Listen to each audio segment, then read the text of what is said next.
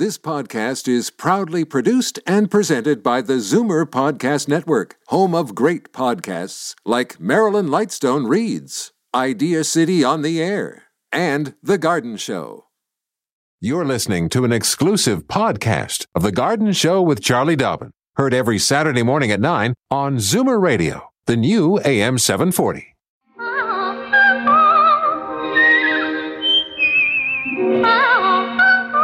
Welcome, friend, to our week garden party. We hope you brought along your questions because it's time to dish the dirt on The Garden Show with Charlie Dobbin, exclusively on Zoomer Radio.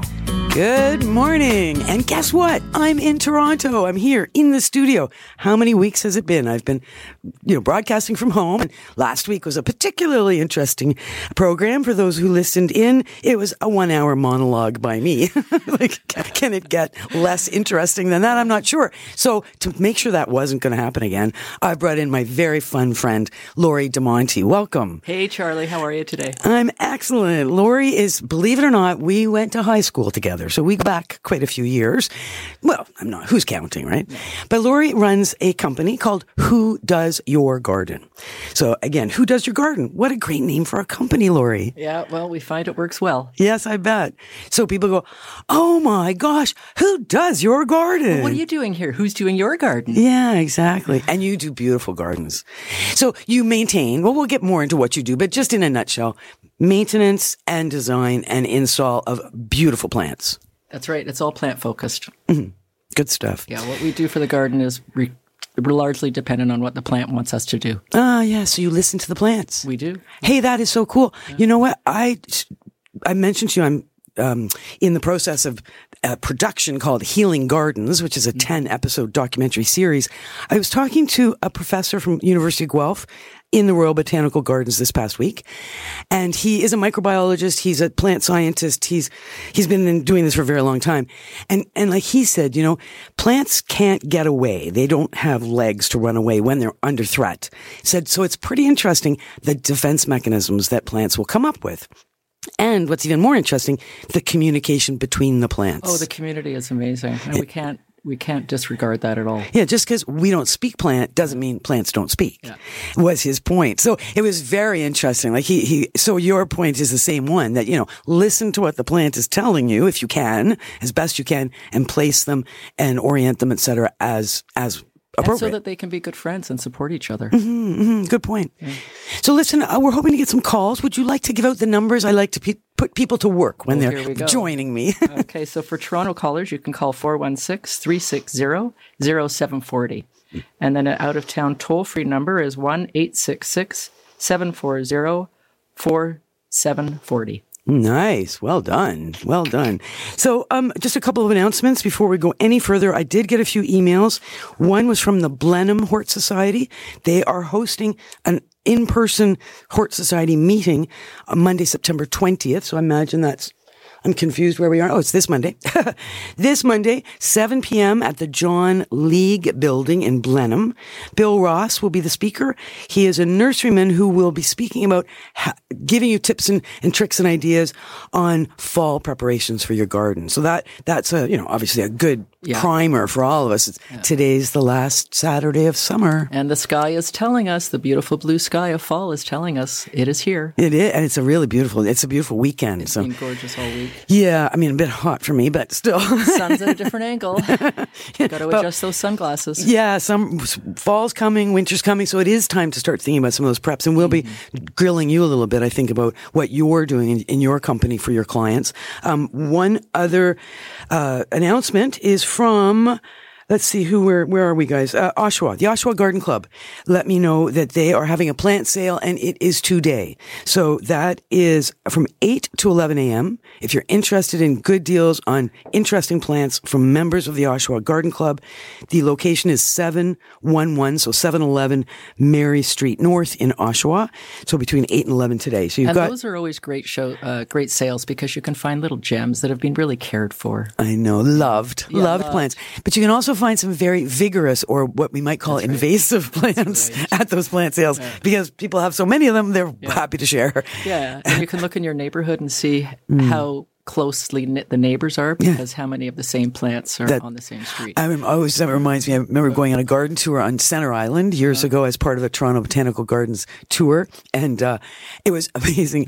There was about 4 plants, and they were everywhere. Yeah. I mean, because everything goes by ferry, right? Yeah. So somebody brought, 4 people brought plants, and then they shared them with everybody. But it was just how they were put together differently, which was interesting. Yeah, that's what it was. But it was really, really obvious. Yeah, limited palette, and you've got to take care of them. Mm-hmm. Oh, of course. Everyone will know. Yeah, and you're right about how they're knitted together, like how different individuals have found, their own creative streak and their own, making it happy for them, right? Yeah. Yeah. All right. So listen, we will just take a short break. Important messages from our sponsors, and we'll be right back. Joseph is on the line from Mississauga, so that's great. Happy to talk to Joseph in a few minutes. Feel free to call 416-360-0740. You should have this in your speed dial by now.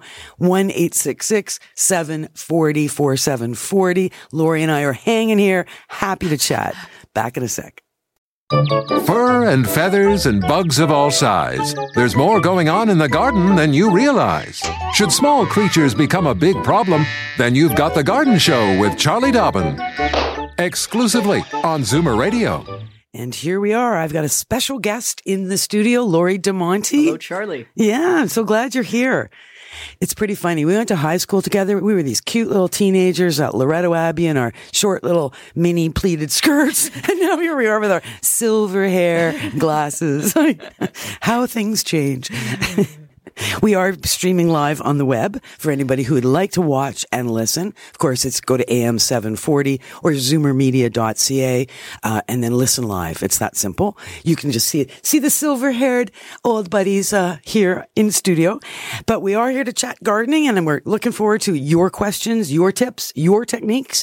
I can see we've got Joseph waiting on the line. Lori, are you ready to chat with Joseph? All right. Good morning, Joseph. Morning. Morning. What's going on? I have a plant, I think they call it the air plants. Air plants?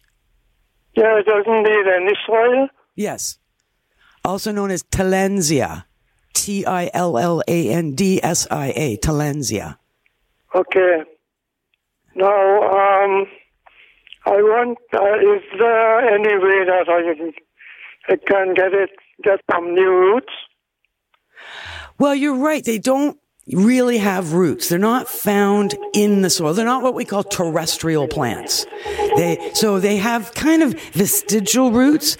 But, I mean, my favorite air plants, they have a magnet glued onto the plant and you use it as a fridge magnet. Like they're really just not in a pot. But it's important that they're in high humidity because they do all their moisture absorption through their leaves. Interesting. So you got to run them under the kitchen tap every 3, 4, 5 days. And so the water gets down in between the leaves, and then you just let them drip dry and then put them back wherever they were. But yeah, don't try and grow them in soil. They will rot. They naturally evolved living up in trees. In tropical rainforests. Okay? Okay, thank you. Thanks, Joseph. Don't be a stranger. Yeah, I wish I could live in a tropical rainforest. Really? Up in a tree? Without any roots. Well, I know it's unusual. We say, plants can't go anywhere because, they're rooted. Yeah. But then there are examples that aren't so rooted. And so moss would be the moss that you see hanging from trees? So. Yeah, this, those the dripping Spanish mosses and sphagnum mosses. Well, not sphagnum, but Spanish mosses. Absolutely. Curtains of it. Yeah, it's all about environment, right? Mm. So Have you ever been down to Georgia or South Carolina in the spring? Boiling. When the azaleas are blooming and the moss is everywhere and it's like, oh my, it's like you're on a movie set, but it's real. All those old plantation houses. Yeah. Yeah. But that's, again, different, milder climate than ours, but that high humidity makes such a difference. Yeah, and that's something about so many times people want to have moss in between their interlock stepping stones and stuff like that. And I've always found if moss grows there naturally, go for it. Don't take it away. Mm-hmm. If you want to enforce it and put it in. Hard to do. Yeah. 9 times out of 10. It fights back. Well, and you're right. And I've been in that situation too, so that people don't want the moss. And I'm like, oh, hold on. I'm going to take it home with me. While I dig it out, I'm putting it in my pocket because I love the moss. Come on over. And then I take it home and I put it in the blender with the yogurt. Right. And zing it all around. On. And then I have this like concrete duck, painted the duck all up with yogurt covered, spores of mosses. And can't say it's really ever grown there. It just kind of looks like it needs to be washed. Yeah. It's the experience of it all, though. Exactly. It's a good idea. But again, that duck or whatever it is you're trying to make the moss grow on has to be in, bit of sun, bit of shade, high moisture, not too much wind. Yeah, it's all pretty. And they're not very steppable in that fragile environment. Not until in their real environment where they really take. They're steppable. So when I was in British Columbia earlier this summer as part of the Healing Gardens crew and doing an episode, I was in moss that you wouldn't believe. Like you look at it, you say, I'm taking my shoes off, and I might even just take my clothes off because this is just roll in this moss, spongy, right? Like it's like a waterbed. Like it's just one of those like spongy, soft, super green. And they had a drought, so they were really in a dry situation in Vancouver. I've never seen yellow lawns, but I did when I was there in July. Was it crispy the moss? No, it wasn't. No, because it was in this special garden called the Nitobe Memorial Garden. On the campus of UBC, and it's just such a beautifully designed garden with big, layers and layers of trees, right? And all pruned and placed perfectly so that no matter which way you looked, there was always an amazing view. Right. So a really well-designed Japanese garden. It was really, really, the style and the feeling of that garden was just... Yeah, well, the three elements, the water, the sky, and earth, I think, so respectful of it. Yeah, exactly. Yeah, but I mean, there was, it's like I say, layers of trees so that, you'd have a tall tree, a medium-sized tree, the lower tree, and then you'd have your ground cover beneath. So lots and lots of textures, all shades of green, basically, right? There was the proportions are perfect. And that's what you have to think of constantly in your garden. You have to respect your house, the proportion of your house to the size of the plants and the layering and the canopies, all of that stuff. Layering is key. That's right. And then recognize that if a plant is happy, it doesn't just stop growing. It keeps growing. Right. And that can be a bit challenging because then there's the pruning. Yeah. And how many people prune with confidence or prune well? In your experience. Or with, aggravation. Yeah. I'm going to take my aggravation out on this plant. And that's right. I'm going to take my dull axe and go at it. It's like, no. Rip. Yeah, I know. Yeah, pruning is a whole other story. And it's an art. It's a science. Many people are afraid to prune, so that's how I think. And that's actually a good key. If you're afraid, you're usually slower and more methodical, or you'll just leave it up to somebody, or your fear will get you motivated to start to understand and to learn. Which would be good. You'll just close your eyes and go back and watch TV, and the plant becomes completely out of proportion with its surroundings. Because the plant is not like a pillow you can fluff. I always say plants aren't furniture, pieces of furniture. They're not static. Mm-hmm. And that's what we have to stop thinking of plants as in the garden. They do change. They do evolve. Mm-hmm. Every day they're different. Exactly. That's what I'm teaching my husband right now. He's having bad dreams about pulling weeds because we have a big property with a lot of weeds. Right. He's like, will this ever be done? I go, no, it'll never be done. Yeah. He's like, what? I go, honey, there's always going to be weeds. Like, just relax. Yeah. Just be in the moment. Yeah. Don't get frustrated. And you have to have imagination. I put a garden in on King Street this year, and it was what I call hostile environment because it's right on King Street. It's very noisy, high pollution in the air, extreme belting hot sun, lots of reflective heat. Had to take up a lawn and put down a garden, which, of course, now this means that the soil is just awful underneath. And went there yesterday and realized that I'm going to have to renovate this entire planting next year because all the plants are growing, taking it on at a different rate. So the proportions of everything are wrong. Yeah. And I didn't respect the line here or was over-enthusiastic there. Right. And the plants didn't read the catalogs, right? If they would just read their tags and grow to what they're supposed to grow to, life would be easier for us, right? Yeah, always learning. All right, I don't want to cut you off, but we do have to go for one short break. Listen to our very important sponsors, and we will be right back. I'm with Lori Dimonte from Who Does Your Garden, and I'm Charlie Dobbin. This is The Garden Show. Daffodils and daisies, bluebells and begonias. dahlias, forsythia and foxgloves, marigolds, magnolia, lavender and lupins, dahlias, delphiniums, stalks, phlox, hollyhocks, tulips and sweet williams. You've picked the right place for everything floral. This is The Garden Show with Charlie Dobbin, exclusively on Zoomer Radio. That's Charlie Dobbin and Lori Dimonte, my absolutely special guest. Hey, Charlie. Welcome again. Lori is a wealth of information, particularly when it comes to design principles, maintenance principles, beautiful gardens. She does have a what's your website? Whodoesyourgarden.com. Okay, so whodoesyourgarden.com. If you want to check out what Lori's all about. But in the meantime, I see we have Cheryl calling in from Wasaga Beach. Cheryl, hi, Cheryl. Good morning, Cheryl. Well, good morning, Lori. Good morning, Cheryl. Lori, I have a serviceberry that I moved last fall. It came back. It's doing well, except it has that. It's all coated with mildew or something on the leaves. And I know that normally you would spray it with dormancy spray, but I'm wondering, should I be doing anything now with it besides making sure that I don't drop the leaves and I get them out of the area for the spring? What did you say you were spraying it with? Dormant? No, she was saying she should spray it with dormant spray, but not yet because it's not dormant, right? But powdery mildew, you're seeing like the mildew on the leaves. What do you tell a client when they say, "What am I going to do about all this mildew on the leaves of my serviceberry?" Well, in some ways, I kind of just accept it, but then I look at the Sorry, I can't hear you. Can you speak up just a little bit? In some ways, I respect it. One sec, I'll see if my mic. That's not your mic. That's your headphones. Just. A little closer to the mic. Sorry there, first time here. With powdery mildew, it's indicative often of poor air circulation. And it's really hard to understand in a garden that you have poor air circulation when you're outside. But even something as simple as a fence that's completely closed in, or there's a whole bunch of plants around it, or even if there's just too much watering in the garden going on. Sorry, I'm losing you again. Lori is a soft-spoken person. I'm going to hold the mic. Is that any better, Cheryl? A little bit. Just up the volume on the voice? Yeah. Better. Okay. Is that better? Yep. That's better. Okay. Should I repeat the whole thing then from the top? Sure, that would be great. Okay, anytime I see powdery mildew in the garden, I often think of the surroundings. So it's oftentimes promoted because there's a lack of air circulation.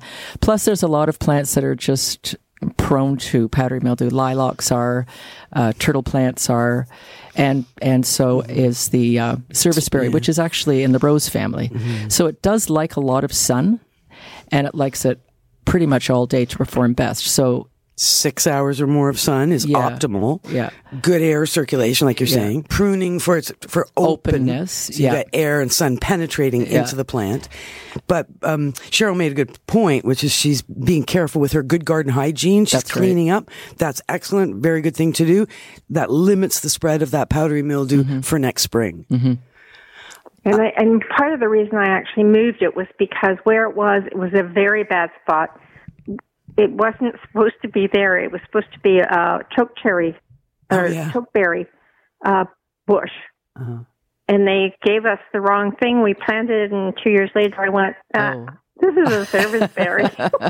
They're both beautiful plants, though. Yeah, so I moved it, but I didn't get the dormancy spray on in the spring, and I just thought, it's not 100% covered, but there's a lot of it. I'm surprised it's done so well.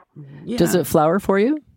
No, this one didn't flower this year, but it's only, honestly, I cut it back drastically when I moved it. Yeah, that's so where your flower buds went. Maybe about 3 and a half feet tall yet.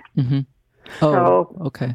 But that's great. I mean, you did your transplanting last fall, which is optimal. Yeah. Very good time to transplant. If in the process you pruned it back, that's where your flower buds went, right? They were all on those tips and the new growth. I've actually had serviceberry blooming at my place in the last couple of weeks because it's been such a funny summer between the extreme drought and heat and on and on and on. So I've got magnolia has popped some buds on me.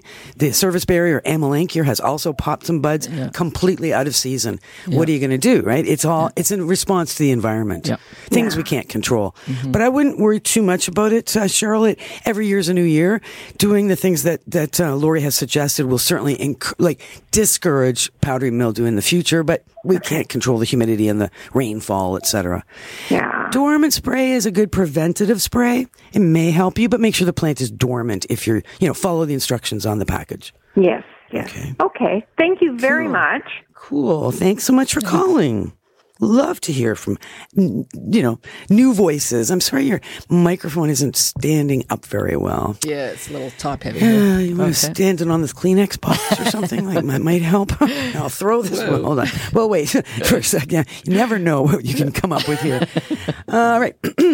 So thank you, Barb. Remember, we're only halfway through the show. We've got time for calls, and we're absolutely interested in listening to your questions, your tips, your techniques. Phone number here, local, 416-360-0740. Or if you're calling from places like Wasaga Beach, 1-866-740-4740. And Vicky, wait a minute, hold on, am I right? No, Barb, we're going to speak to Barb. She's calling from, I think it's Ayton or Aiden, where you're calling from. Good morning, Barb. Good morning, Charlie. I was just wondering, is it better to trim a cedar and privet hedge in the spring or the fall? Are you just giving them a light shearing, or are you going to do like a real rejuvenation kind of? Just a light trim. When would you do that, Lori? Well, I often look at the interior of both the privet and the cedar, particularly the privet, because oftentimes hedges are cut with electronic devices, and all you're attending to is the tips, the new growth. I really like to look in to see what deadwood is down in there at the base and get rid of that first. That's always my primary target. And that opens, like the deciduous privet, that opens it up, going back to that air circulation and sun penetration. And it's kind of unsightly, and it also leaves a lot of space for invaders, because if you don't tend to the interior of the plant, you'll get a nice maple sapling that will grow into a maple tree. And Manitoba maple in Toronto. Just tons. This was no longer a privet hedge, but it's a cornucopia of a privet hedge. So that's one thing I just like to look at first. And then I think anytime you want to just clip it back. But I'm often much more a hands-on pruner with just hand tools, not shearing. And I find you have to do a lot less pruning. And you, really not even once a year sometimes, if you've got it all under control. Well, and there's really formal pruning, and then there's more informal pruning when it comes to hedges as well. So sometimes some of that shearing is connected to that super linear look. I still don't do it. I just do it all just by hand. Yeah. And it still has its formal look, but it's always nice, fresh, juvenile leaves that are always luscious looking and softer.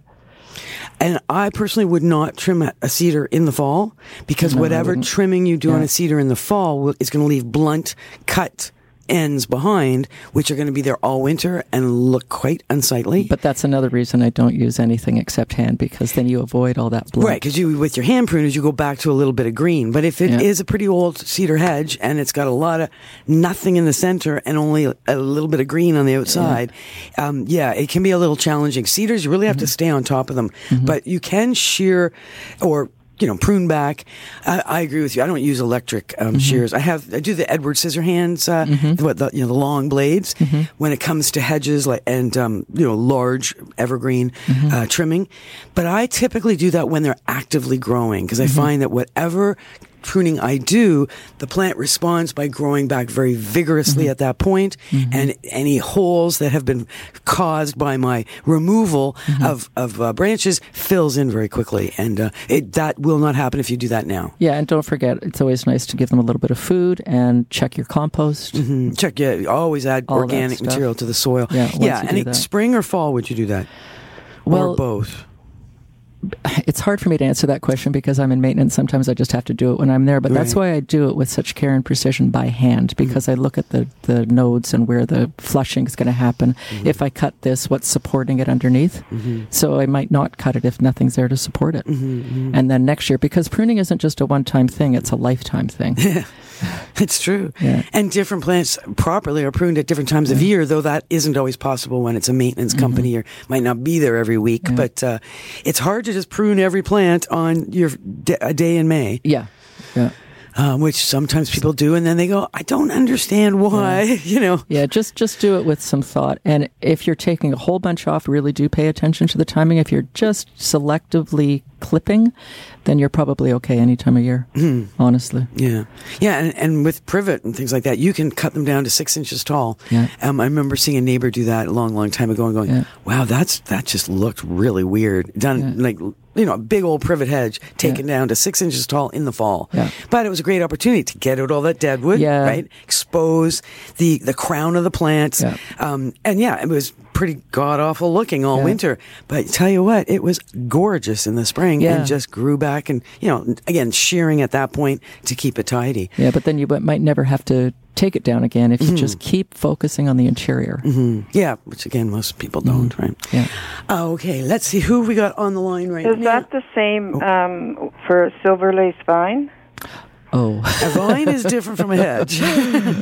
There's a fast-growing plant, a silver lace vine. Yeah. What's your question specifically about that? Barb, did you have something specific about this? Yeah, I was just wondering when you cut that back in the fall or the spring. Is that a new or an old wood bloomer? It's probably a new, I think. I personally would cut it back in the spring. Spring. Yeah, and it depends, again, how far you want to go. If you want to be brutal, you know, do a real serious cutting back, do it in the spring. The plant will survive. It will come back gangbusters. If you wait till July and say, oh, this plant is so overgrown, get out and start doing a big radical cutback in July, you'll kill it. So, you know, depending on the, you know, it's hot, et cetera, it's stressful for the plant. Mm-hmm. So always remember when plants are vigorously growing, which is spring, you can't really go wrong. Pruning then will give you fresh growth. Okay. So thanks for that, Barb. And, let us know. I'd like to hear back how that goes. Yeah. And I know Lori will be listening as well to hear how that goes. In the meantime, look, we've got a Toronto caller. We've got Vicky on the line. Good morning, Vicky. For your program. Thank you. I have a question regarding a chocolate vine. Mm-hmm. It's the first time I bought it this year, and it's growing like the dickens, but I have no idea when it should bloom, if it will bloom this year, like planted it in the spring. And it's just growing and growing, and I don't see anything. That's the five-leaf acacia, is that what we're talking about? My favorite vine. Is that right? It is. Yeah. So five-leaf, so A-K-E-B as in Bob, I-A. Akebia is the proper name of chocolate vine.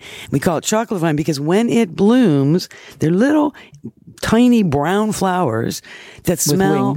With purple wings. Yeah, exactly. Mm-hmm. Like pretty cool looking. That smell like not so much... To me, they smell more like vanilla, but some people, I think it smells like chocolate. I always got chocolate vine and Dutchman's Pipe mixed up. I always used to think they were calling Dutchman's Pipe chocolate vine, but Dutchman's Pipe smells like tobacco. That's why it's called. Well, and the flowers look like a pipe. Right. Oh, the flowers look like a pipe. Okay, got that all mixed up. The non-botanical names sometimes can be confusing.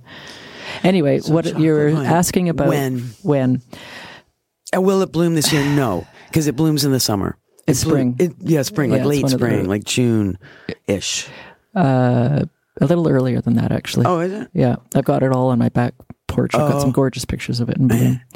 And you don't really see it. They're called insignificant flowers, but they do hang down a little bit from the leaves. So you've got about a week and a half to two to see them bloom. Mm-hmm. Sunshade, where did you plant it? I plant them everywhere. Yeah. They're not self-supporting, so you've got to make sure that you artfully train it where you want to go. And it's very easy to train. Mm-hmm. Sometimes all you have to do is put a little nail in your wood fence if you've got a wood and a little tiny piece of wire. Twine right on. Yeah, I've got you really do amazing things with it. I've got lights all through mine as well. Oh, it looks gorgeous. Huh. I don't know. I think you just prune it for the way you want it to grow. Mm-hmm. And will it bloom this year? Obviously not. But if you do no pruning now, which is what I would suggest because it's so newly planted, you know, the first year or so, I pretty much let plants settle in. Mm-hmm. I let them show me what they want to do. Mm-hmm. And then after maybe the second or third season, now I start becoming the boss and saying, okay, hold on, you know, I don't want you growing that way, I want it this way. You are not allowed to smother this Japanese maple. That's right, exactly. You're not allowed to cover my windows or whatever. So Vicky, what I would probably do is leave it alone this winter. look for flowers, and they are insignificant, so you're going to have to look for them, but you may smell them before you see them next spring. And then at that point, really think about where you want it to go. Start that directing, whether it's with fishing line or little nails or, you know, a trellis, whatever it is. Make sure it's got something to grow on that's going to add, you know, privacy to your garden and beauty to your garden, whatever it is you're looking for. Okay. Sound good? Okay. Of my house and facing east. Yeah. But I was thinking it would probably do better in the back where I have a fence that I could climb all over. What type of fence is it? It's the wire fence. Oh, that's perfect. Yeah. So when would it be the best time to move it then? Now? Yeah, now is good. I could do it now. Yeah. So would I trim it? Then when I move it, I would trim it? If it looks untidy or unsightly or anything is broken, but... Well, remember, when we do transplant, we always leave some roots behind. So the theory is that if we're going to do some root pruning when we move plants, to prune the upper part of the plant balances off the roots we've left behind. So it's not a huge prune. And like Lori said, if stuff gets broken in the process of moving it, then it makes sense to do some cutting back. But yeah, and with a vine, likely you will have to do some cutting back. It's just because when I have it there now, like I had a low trellis. But then I put a few strings on it, and it went right up on my railing. So now it's all around my railing in the front. Sounds happy. Yeah. But so I would cut that part off when I move it and just bring it to the back. Well, if you have the patience to disentangle it, I would suggest disentangling it and taking as a big amount of the root ball at once as you can. Of course, always. Yes. And put it in a bucket with water. Oh. Okay, when you're taking it out of the ground. Right. Keep it in the water until your hole is ready to receive the new plant. Well, not for a couple days. No. Well, a few minutes. Yeah. No. Yeah, just a short time. Yeah. Make sure your hole is nice and happy, and your root ball goes in. Okay. So and you said that the flowers are hard to see. The picture that it shows there, they're kind of a purple lilac flower. That's right. There's tiny little wings, like smaller even than your baby fingernail. Oh, I see. Yeah, but they're absolutely stunningly beautiful when you do see them. And there's lots of those little flowers. Tons of them. Yeah, they grow. There's masses in clumps all along the stems.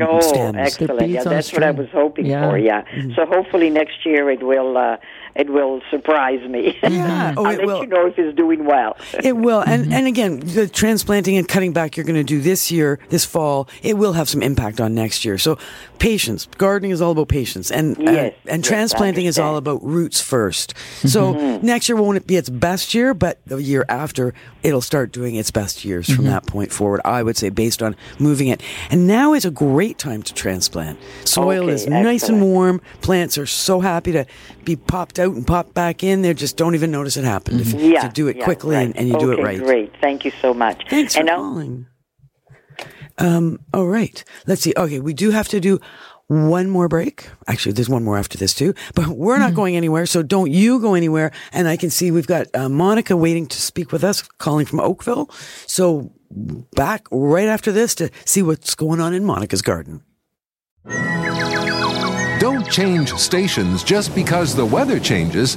Garden tips and advice all year round. This is The Garden Show with Charlie Dobbin, exclusively on Zoomer Radio. Yep, it's Charlie Dobbin with a special guest, Lori Dimonte of Who Does Your Garden, Darling? It's Gorgeous. That's not really the name of the company. The company is Who Does Your Garden. But you're gorgeous, darling. Thank you, darling. There we are. Okay, we have waiting on the line Monica giving us a call from Oakville. Good morning, Monica. Good morning, Charlie. How are you doing? Doing well, and you? Excellent. I could really use some advice for my little maple tree. This is a tree that I rescued from a dark corner. It had gotten very thin and spindly, but anyway, now it's planted in full sun. We've even taken the stakes off it, so it's very happy where it's located. But it's so happy that it's growing these very, very long branches from the crown, 3-4 feet long. There must be at least half a dozen, if not more, of them. And I'm just wondering how I prune that properly. So how tall is the maple right now from ground? Well, it's probably, including these shoots coming off the top, it's probably now about 20 feet tall. Oh, my. So, and it is a single stem trunk. Yes. And at what point do the branches start along the trunk? Well, that's the thing. There isn't one single crown shooting up the middle. It just sort of spreads from the trunk. The trunk is only about the size of my forearm, but it's very sturdy. Mm-hmm. And I would say, like, I don't know, 6 feet, 8 feet up is where the branches start sprouting in all directions. Right, so you can walk beneath it. Right. And this maple, was this something that a squirrel planted for you, or was it a plant that you actually planted yourself at some point? No, a squirrel planted it for me. Okay, so you don't know what kind of maple it is. I have lots of those. I bet. Oakville, you're the land of squirrels, I think. Yes, it is. Any idea what kind of maple it might be? Well, I think probably just your run-of-the-mill. It doesn't turn fantastically red in the fall or anything, but actually the leaves start out red in the spring and then they just turn green. And this year they have no black dots on them, for which I'm grateful. That's good to know. Yeah, that's the tar spot. Yeah, that was last year, but not this year. I wouldn't be surprised if it doesn't get a great fall color. It could be a Norway maple. They are very prolific with their seeds. Mm-hmm. And so, all right.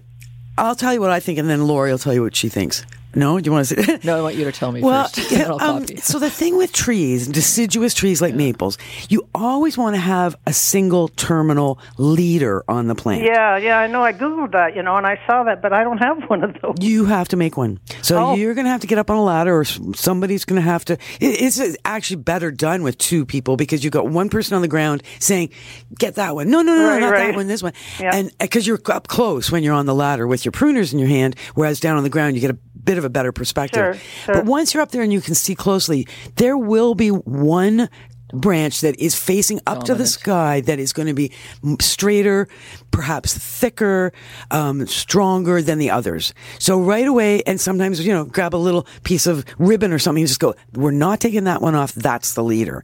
Then you stand back looking at all those other branches and you selectively prune out.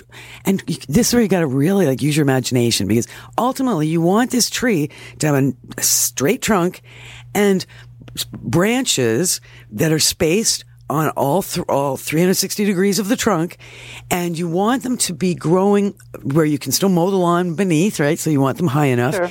But you also, it's the angle that they're growing at that makes a difference, whether they're a weak limb or a strong limb, based on the angle that it's coming off the main trunk.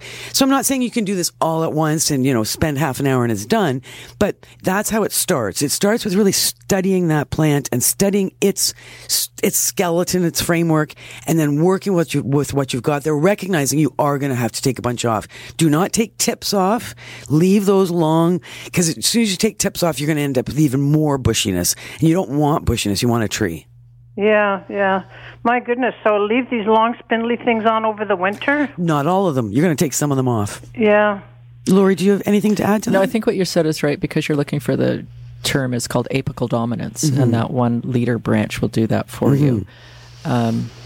And then just decide that is this gift that the squirrel has given you the best tree for your property? But I guess at 20 feet now, you're committed to it. Well, and the other thing is that I know they might seem very soft and spindly and blowing in the wind, but once the winter comes and the winter winds come and all that stuff, those branches will be much thicker and more solid next spring. It's the blowing in the wind that really does make trees strong, whether it's the main trunk or the branch. Mm-hmm. Worst case, we get a real serious blow and some breakage happens. But let's assume that doesn't happen, because right now they're very flexible. We've had warm weather, we've had sufficient rain, and you get a lot of soft, flexible growth when that happens. And that's probably what you're looking at. So just avoid any tip cutting. Instead, look at full branch removal.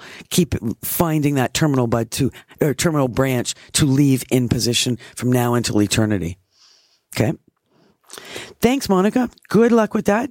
You can always take pictures. And you know what? Ultimately, if arborists can be a godsend, ISA, International Society of Arboriculture.ca, you can find a certified arborist in your neighborhood who will come to your property, tell you what they will do for you, not charge you anything at that point until you hire them to do what they're recommending. So whether it's pruning, deep root feeding, whatever, tree removal, a certified arborist is the way to go, I believe, because too many men with a chainsaw have had their way and done all kinds of damage to too many trees in my world anyway. Look, 9:50, last time we're going to say back in a minute. And when we are back in a minute, I'm going to ask Lori to tell us a little bit more about what she does and some of the, things that are sort of fun and keep her going in this wacky horticultural business right after this. Okay. This is Zoomer Radio Toronto, CFZM FM and CFZM AM, owned and operated by MZ Media Incorporated. Fur and feathers and bugs of all size. There's more going on in the garden than you realize. Should small creatures become a big problem, then you've got The Garden Show with Charlie Dobbin. Exclusively on Zoomer Radio. All right, here we are.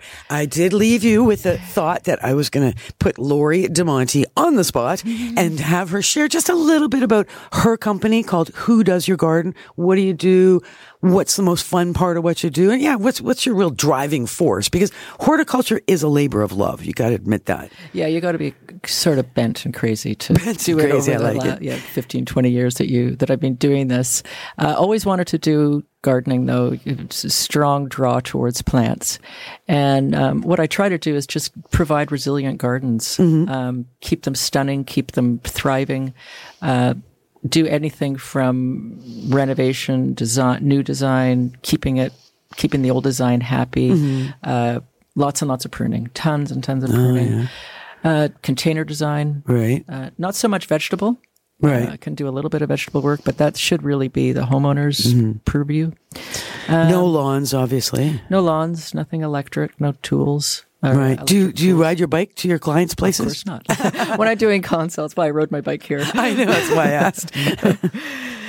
Yeah, just try to coach people on and keep their enthusiasm going, get them confident in their garden, create patience because a new garden may take 4 or 5 years, but once that 5-year mark is hit, you'll really appreciate how layered, like we were talking before, about how layered the canopy can be. Accept failure. Yeah, and don't blame yourself, right? None of this black thumb stuff. I mean, some plants die. Some plants are just bum plants. Yeah. It's not your fault. Yeah. I mean, it might be, but go through their growing phases and juveniles. Yeah. A lot of work with soil because soil is the fundamental thing that will keep your garden happy and thriving and going. So lots and lots of work on soil, paying attention to mulch, when to use it, how to use it, how not to use it. Compost, sand, all sorts of stuff, because there's many. It's the web of life, the soil. Right. So you want to keep the web of life supporting your. Yes, you're pretty holistic in your way of looking at these garden spaces. It's right from the ground up to the sky and everything in between. Yeah, I try to use ecological practices principles all the time in the maintenance practices. So and you're mostly urban based. Most of your clients are in the GTA or really downtown Toronto. Yeah, I mean, I've been lucky enough to have a few cottages. And, some of the clients end up doing their cottage at Simcoe and where you are, out in Trenton and Wellington and up in Thornbury, places like that. Nice, so that's getting nice too. No kidding. Don't know the deer too well though, so I have to get a education on that. I have deer in my back 40. But we'll talk about that later. I sprayed last fall with a very specific product called Plantskydd. I had no deer damage. So does that mean the Plantskydd protected or the deer weren't interested in my plants anyway? Right. I'm not sure. Right. But I'll be spraying again on principle this fall. Listen, we have like a couple of minutes here. Let's just see if Anne in Newmarket wants to ask us something that we want to answer, right? Right. Bottom line. Morning, Anne. What's going on at your place? Hi, how are you? Excellent. Good to hear from you. I plant is it too early to plant tulip bulbs? I'd wait a little bit longer. The soil is still a little bit too warm, and the nights aren't quite cool enough. If Newmarket, you have tulips now. Obviously, you bought them. Yes, and I did plant some. Yeah, and but you know what else, Lori, and you probably know this as well. If Anne doesn't plant them now, she's going to forget about them, well, and then she'll be calling me in January going, you told me, I forgot about them, and now they're still in my garage. Yeah, I was going to preface that too. Are you going to be going away? Yeah. That's the thing I was saying earlier about pruning. Sometimes because I'm in the gardening business and provide services for clients, sometimes it's not the best time to prune theoretically, but you do it anyway. I kind of do it, so you have to look at it holistically. Yeah. And but you said earlier, transplant, and it's okay to do right now, so I'm doing some of that too. Good idea. Good. You know, if I had tulips in my hand and it was a beautiful weekend like this, I wouldn't hesitate to plant them. We know that the nice warm soil that actually they've done underground photography of what happens when you plant a tulip. It's like minutes before the roots start to grow on the bulbs when you plant them now. Yeah. But just make sure it's a well-drained location. Yeah. No sogginess. Yeah. Going to be sunny in the spring. Yeah. Plant them deep enough so the squirrels aren't digging them up. And like my friend Sean James always says, you can't plant tulips too deep. So get them down deep enough the squirrels don't even know they're there. Yeah. And I would go ahead, like, you know, it's got to work with your lifestyle too, right? But if you wait a couple of weeks, that's okay too. Just don't wait into November, then the soil has cooled off too much. No, I usually try to get them in before that. Yeah. You know? And daffodils actually do better the sooner you plant them. Because is this true? They take a little bit longer to get their roots established? And lilies have to be planted at the moment you're buying them. Lilies and fritillaria into the ground immediately. Yeah. They'll do better. Can rot quite quickly. Yeah, because they don't have the tunic. They don't have that little paper covering. That's what it is. Right, that little paper covering keeps the tulips protected. Do you have any suggestion how you can cover it up so the squirrels won't get at it? Well, depth. Depth makes a real difference. Yeah. Look around, make sure there's no squirrels watching you. If there are, get some peanuts, throw them across the road so they're not seeing what you're doing, and then get them in the ground really quick, and then I just find some debris, like some leaves, some cut branches, and I throw them on top of the soil where I've just planted my tulips so the squirrels don't know I've just done something there. It's when we leave a beautiful, clean, freshly leveled there. What's under there? And they start digging. Yeah.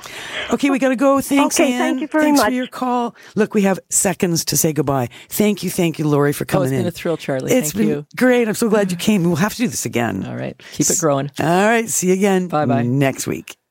This has been an exclusive podcast of The Garden Show with Charlie Dobbin. Heard every Saturday morning at 9 on Zoomer Radio, the new AM 740. This podcast is proudly produced and presented by the Zoomer Podcast Network, home of great podcasts like Marilyn Lightstone Reads, Idea City on the Air, and The Garden Show.